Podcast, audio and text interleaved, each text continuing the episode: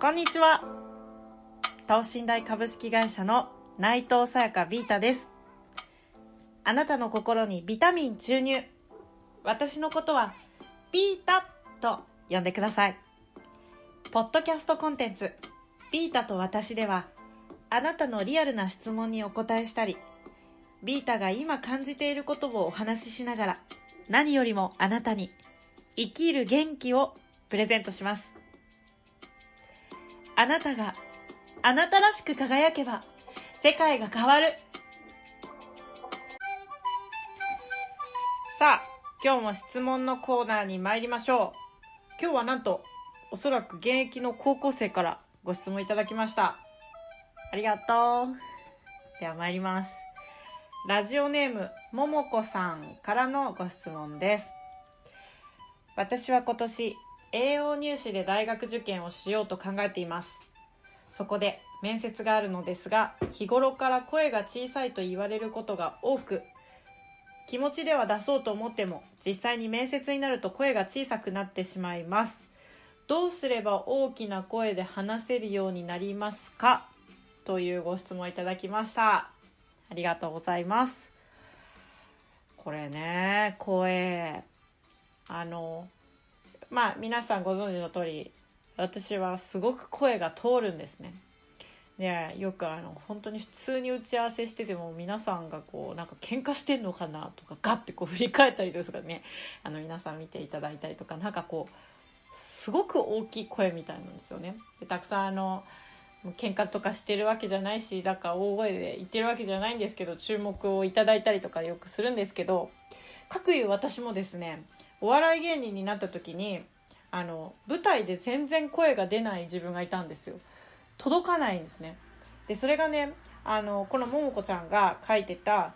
気持ちで出そうと思ってる時に声が小さくなるってこと分かるのなんとなく。うん。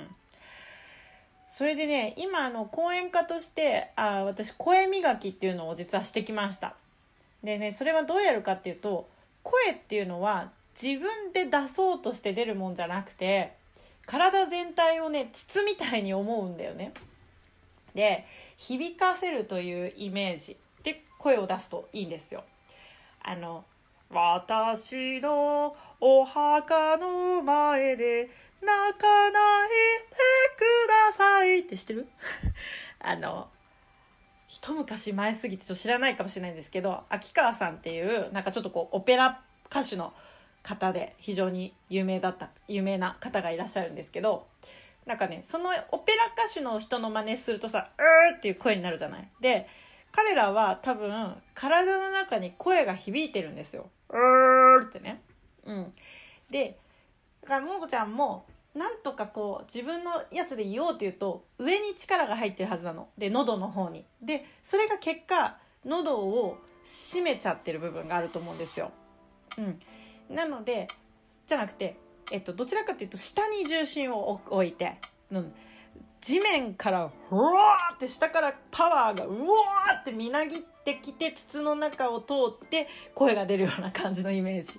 だったりとか、えっと、山彦をする時に「ヤッホー」って言ったら「ヤッホーヤッホー」って響くじゃない？あんな風な感じで自分の中で響かせる。自分の中でもボールがうーん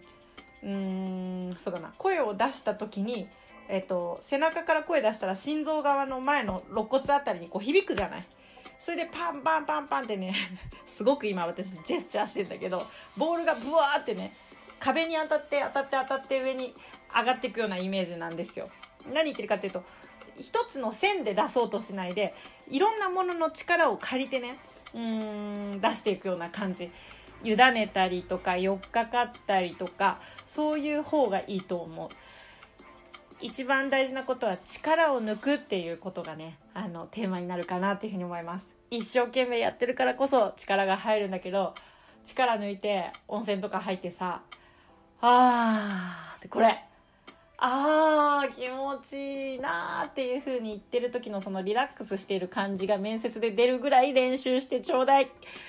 えー実際にね、会って、えーと、話せればいいんですけど、声を響かせるイメージ、えーそれから力を抜いて重心を下にやってみる、なんていうことをやってみてください。一番大事なのは、ももこちゃんがももかちゃんらしく本番に迎えることだっていうふうに思ってます。え声がね、最終的に小さくても大丈夫あのー一番大事なのは気持ちだからね。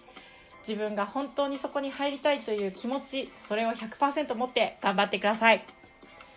あなたの心に響いたら嬉しいです。力抜くって難しいよね。でもやってみてね。というわけで、今日もこの辺りで、この言葉でお別れといたしましょう。お疲れライスイエーイバイバイ絶対合格花丸